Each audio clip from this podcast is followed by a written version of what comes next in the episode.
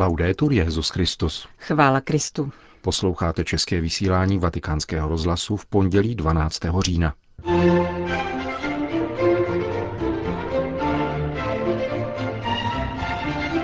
Synoda už po prvním týdnu přešla k pastoračním problémům. V lednu příštího roku vyjde knižní rozhovor s papežem Františkem. Syrsko-katolický kněz, unesený bojovníky islámského státu, je na svobodě. To a mnohé další uslyšíte v našem dnešním pořadu, kterým provázejí Johana Brunková a Milan Glázer. Zprávy vatikánského rozhlasu. Vatikán. Neděle byla prvním volným dnem pro účastníky biskupské synody o rodině. Synodální otcové zakončili diskusi nad dvěma prvními etapami původně plánovanými na dva týdny, totiž analýzu situace rodin a odpověď, která zní na základě učení církve plyne pro jejich poslání. Už v sobotu se otevřela debata nad pastoračními problémy. O čem se diskutovalo během prvního týdne synody, pro nás schrnul předseda polského episkopátu arcibiskup Stanislav Gondecky. synodu na temat rodziny też mówiono o... Během minulé synody o rodině se hovořilo o naprosto stejných obtížích. Jejich seznam se vůbec neprodloužil. Prodloužilo se ovšem to, co bychom mohli nazvat nárůstem intenzivnosti těchto obtíží samotných postupující sekularismus na jedné straně a neoliberalismus na straně druhé. A jistě nejen to. Působí, že pán Bůh byl odsunut z cesty a považuje se za cosi navíc. A v tu chvíli se objevují obtíže, které jsou stále viditelnější. Krizových situací nebo výzev, jak se dnes říká, je ohromné množství. Nepřející prostředí, mediální tlak, převádění všeho na jediný plochý horizontální rozměr – a pak jde o to, jaký vliv to má na nerozlučnost manželství, na věrnost, na plodnost. Vidět je to velmi dobře už na období, které manželství předchází. Objevuje se stále více soužití bez závazků, strach z uzavření manželství, odsouvání svatby a to všechno nasvědčuje faktu, že mladá generace má s manželstvím a rodinou problém. Vysvětluje se to různě. Někdo říká, že toho nejsou schopni, že se nenaučili nést odpovědnost za druhého člověka. Roli může hrát také zahleděnost do sebe, do své seberealizace. A tak se stává, že člověk není schopen obětavé lásky, bez níž manželství není myslitelné. Bez které małżeństwa nie można sobie wyobrazić. Říká arcibiskup Stanislav Gondecky. Jak vysvětlil předseda polského episkopátu, shrnutí dvou týdnů zasedání do jednoho umožnili mimo jiné některé procedurální změny, jako například zkrácení promluv na plenárním zasedání na pouhé tři minuty, ale také skutečnost, že sociologická analýza je poměrně snadná. Úkolem synody však není zůstat pouze při ní. Zdůrazňuje to také maďarský řecko-katolický metropolita Filip Kočis. Noi eh, dobbiamo valutare la situazione non soltanto sociologicamente, ma con l'ottica della fede. Con... Naším úkolem není pouze sociologické hodnocení situace. Musíme na ní pohlížet očima víry a v síle naděje. Nemusíme mít strach, protože naše naděje je v tom, že už jsme byli vykoupeni. Mluvili jsme například o útocích na církev. Máme však jistotu, že Ježíš Kristus už zvítězil. Zvítězil nad dňáblem a nad smrtí. To je tedy výchozí bod, který je velmi důležitý. Skutečně vidím, že synodální otcové cítí tento úkol. Sociologická či antropologická odpověď nestačí. Je nutné podat odpověď skutečně duchovní. E Vatikán. Není ještě jisté, zda závěrečný dokument biskupské synody bude publikován, uvedl otec Federico Lombardi. O tom rozhodne papež.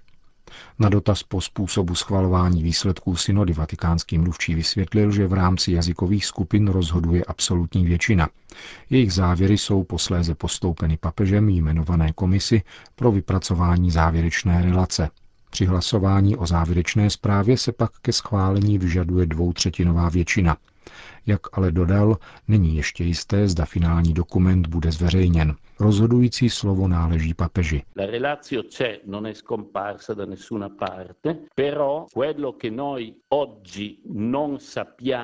Závěrečná zpráva bude, nikam se nevytratila. Dnes však nevíme přesně, co s ní udělá papež a zda nám v sobotu večer jako loni řekne zveřejněte ji hned, anebo synodním otcům oznámí, že si ji ponechá a později napíše apoštolskou exhortaci, anebo že si bere čas na rozmyšlenou a publikována bude až o pár dnů později. E Řekl na dnešní tiskové konferenci otec Federico Lombardi. Vatikán, Argentina. Misie jsou výrazem lásky k Ježíši a k jeho lidu, píše papež František v listě zaslaném účastníkům argentinského národního setkání misionářů v Santiago del Estero, kam přijelo 2200 pastoračních asistentů z celé Argentiny. Misionář, čteme v papežově dopise, musí kromě zvěstování a komunikování především vidět. Vidět Ježíše, který se stal maličkým, aby dosáhl naší slabosti. Vzal na sebe naše smrtelné tělo a znovu jej oděl nesmrtelností. Denně nám jde vstříc, jde s námi a v našich těžkostech nám podává svoji přátelskou ruku. Papež František nabádá, abychom nezapomínali na své první setkání s Ježíšem a na radost, kterou jsme z tohoto prvního setkání obdrželi prostřednictvím rodičů, prarodičů a katechetů. Nepostradatelná je rovněž modlitba, kterou se podporujeme navzájem a s níž koná Ježíš zázraky. Papež zdůrazňuje, že pravý misionář musí mít rád nejenom pána, ale také jeho lid – a vybízí misionáře, aby s jemnocitem, porozuměním a milosedenstvím hleděli na pánovi rány v těle svých potřebných bratří. Spatřovat Ježíše v druhém člověku, podotýká František, vede k očistě srdce, osvobozuje od sobectví, podružných úmyslů a od každé mondénní touhy. Tak bude moci církev vynášet ven radost, kterou pán vkládá do našich srdcí stojí v závěru listu, který papež František adresoval misijním pastoračním asistentům Argentiny. Řím. Italské nakladatelství Pieme oznámilo, že připravuje vydání knižního rozhovoru s papežem Františkem. Výjde v lednu příštího roku pod titulem Boží jméno je milosedenství v souvislosti s mimořádným jubilejním rokem, který začne letos 8. prosince. Petrův nástupce konverzoval s italským žurnalistou Andreou Tornielim, koordinátorem internetového portálu Vatikán Insider. Jak uvádí tiskové sdělení editora, papež František svým jednoduchým a přímým jazykem představuje jádro svého pontifikátu a velké poselství svatého roku milosedenství. František se touto knižní formou vůbec poprvé obrací ke každému muži a ženě planety prostým, důvěrným a osobním dialogem. Papež pojednává o tématu milosedenství, které má v jeho magistériu i svědectví ústřední význam na základě své osobní zkušenosti kněze a pastýře. Prezentuje důvody vyhlášení mimořádného svatého roku a mluví ke všem duším v církvi i mimo církev, které hledají smysl života, cestu pokoje a uzdravení fyzických i duchovních zranění. Kniha je syntézou jeho magistéria a jeho pontifikátu píše v tiskovém sdělení nakladatelství Pijeme o svém vydavatelském počinu, chystaném na začátek roku 2016. Vatikán. Vzácné svědectví, které křesťané v Iráku vydávají své víře, připomněl kardinál státní sekretář Pietro Parolin během sobotní liturgie v Bazilice svatého Petra, při níž udělil biskupské svěcení novému apoštolskému nuciovi v Iráku a Jordánsku, Arcibiskupa Ortegu Martina pak v neděli dopoledne přijal na zvláštní audienci také papež František. Přítomnost apoštolského nuncia v Iráku, řekl ve své promluvě kardinál Parolin, je znamením toho, že církev neopouští své syny v čase zkoušky, že žije a trpí spolu s nimi, že se spolu s nimi modlí a soucítí s nimi. Diplomatická mise svatého stolce se chce podílet na obnovení bezpečnosti a lidských práv, mezi něž patří na prvním místě právo svobodně vyznávat svou víru a právo žít ve své vlastní zemi, zdůraznil vatikánský státní sekretář. Mnozí museli opustit domy a majetek ve své vlasti proto, aby mohli dále žít ve své víře. Opustili pomíjivé jistoty tohoto světa, aby zajistili bezpečí pro své přátelství s pánem. Tváří v tvář tomuto utrpení a svědectví se církev vytrvale modlí a připojuje se ke všem iniciativám, které mohou zastavit ruku násilníků. E si opera porre in atto ogni iniziativa che possa fermare la mano dei violenti. 52-letý arcibiskup Ortega Martín pochází ze Španělska. Po knižském svěcení v roce 1990 pokračoval ve studiu kanonického práva a v roce 1997 vstoupil do diplomatických služeb svatého stolce. Doposud pracoval na vatikánských zastupitelstvích v Nikaraguji, v Jihoafrické republice a v Libanonu. V misi pro Irák a Jordánsko vystřídá arcibiskupa Georgia Lingu, který byl jmenován nunciem na Kubě. Vatikán. Dnes se skončilo třídenní zasedání Papežské komise na ochranu dětí a nezletilých. Bylo to druhé plenární zasedání této komise, kterou papež František ustanovil z podnětu devítičlené rady kardinálů. Na zasedání se probíraly zprávy jednotlivých pracovních skupin této komise, ustanovených letos v únoru. Mezi tématy, kterými se tyto skupiny zaobíraly, jsou směrnice na ochranu nezletilých, podpora obětem a jejich příbuzných, jakož i formace kněží a zasvěcených osob. Členové komise se v uplynulých měsících účastnili konferencí a seminářů po celém světě. Ve Velké Británii, Irsku, Francii, Novém Zélandu, Tichomorských ostrovech a na Filipínách.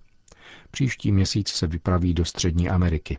V tiskovém sdělení papežské komise se zdůrazňuje pozitivní ohlas na přínos místních církví v dalším vypracovávání účinných směrnic na ochranu nezletilých. Ochrana dětí a mladistvých papeži Františkovi velice leží na srdci, jak dosvědčuje na základě nedávného setkání se svatým otcem člen zmíněné komise otec Hans Zollner.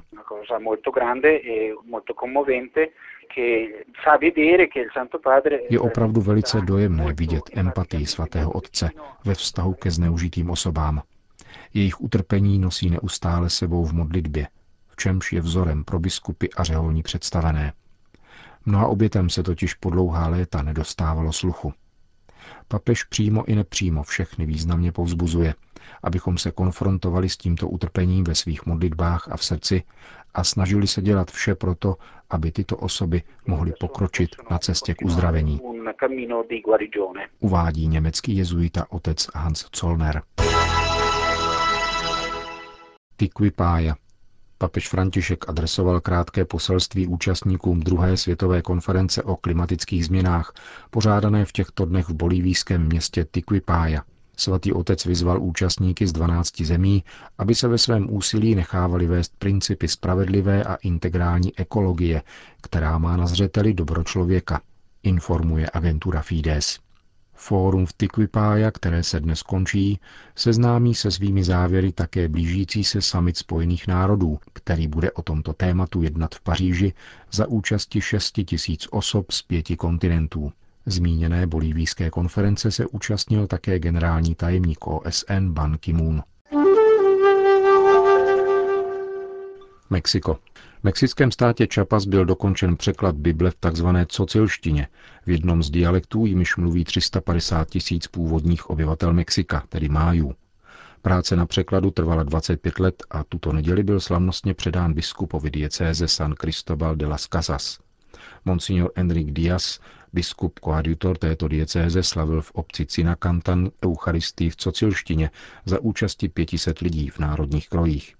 Bohoslužby se účastnil i diecézní biskup a mnozí misionáři pracující v májských komunitách. Cocilština je jedním z dialektů májštiny a mluví se v něm na náhorní planině Čapas, kde žije podle posledního sčítání 350 tisíc lidí. Překlad Bible do cocilštiny bude letos v listopadu prezentován na zasedání Mexické biskupské konference, kde obdrží potřebné schválení. Sýrie. Představený kláštera Mar Elian, otec Jacques Murat, unesený letos v květnu, je od soboty na svobodě. Pro agenturu Asia News to potvrdil apoštolský nuncius v Sýrii, arcibiskup Zenári. Jak upřesnil, řeholník je v dobrém zdravotním stavu a nyní je očekáván v Damašku, kde podá svědectví o tom, co zažil. Syrskokatolický kněz z kláštera Mar Elian v al Kariatajnu, jeho západně od Homsu, je známý díky své angažovanosti v dialogu mezi křesťany a muslimy. Patří do stejné komunity jako jezuita otec Paolo Dall'Olio, o němž stále nejsou žádné zprávy. Letos v srpnu se oblast Al-Kariatain dostala pod kontrolu džihadistů, kteří odtud unesli zhruba 230 civilistů, z toho 60 křesťanů.